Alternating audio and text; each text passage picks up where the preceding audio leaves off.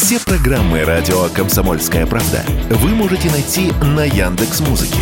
Ищите раздел вашей любимой передачи и подписывайтесь, чтобы не пропустить новый выпуск. Радио КП на Яндекс Музыке. Это удобно, просто и всегда интересно. Здоровый разговор.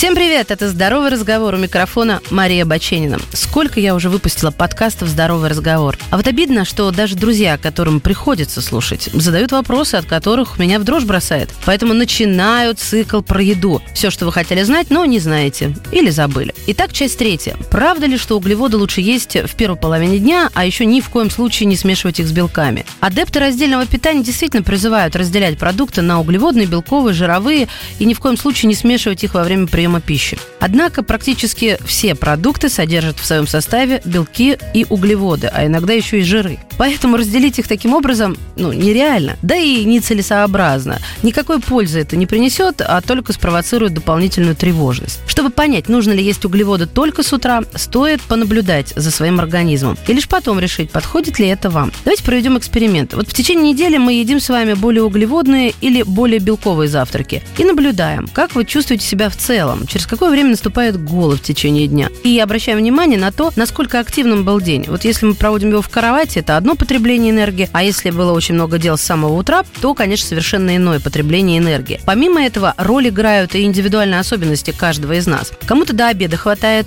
овсянки с яблоками, а кто-то от нее будет голоден через полчаса. Есть и те, кто не ест углеводы вечером, потому что, мол, от этого поправляются. Однако, отмечу, процесс похудения зависит от общей калорийности рациона и потраченной энергии. Поэтому углеводы вечером никак не скажутся на вашем весе, если общая калорийность ваших блюд за день не так велика. А если вы целый день не ели, испытывали голод, лучше вечером приготовьте себе полноценный ужин, в котором будут и белки, и жиры, и углеводы. Помните, здоровый вес – это не только про калорийность. Если мы исключим углеводную пищу, мы теряем важный источник целого списка элементов. Витамины группы В, среди которых особенно необходимая всем женщинам фолиевая кислота, железо, цинк, магний, селен, пищевые волокна. И их дефицит скажется на организме, в том числе это может проявляться в виде обычного голода. Кроме того, глюкоза, которую мы получаем из углеводов, важна для работы мозга. Если он будет ее недополучать, мы начнем страдать. Головные боли, усталость, головокружение, снижение настроения.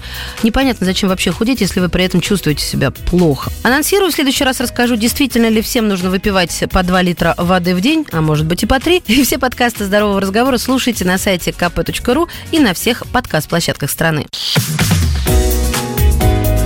Здоровый разговор.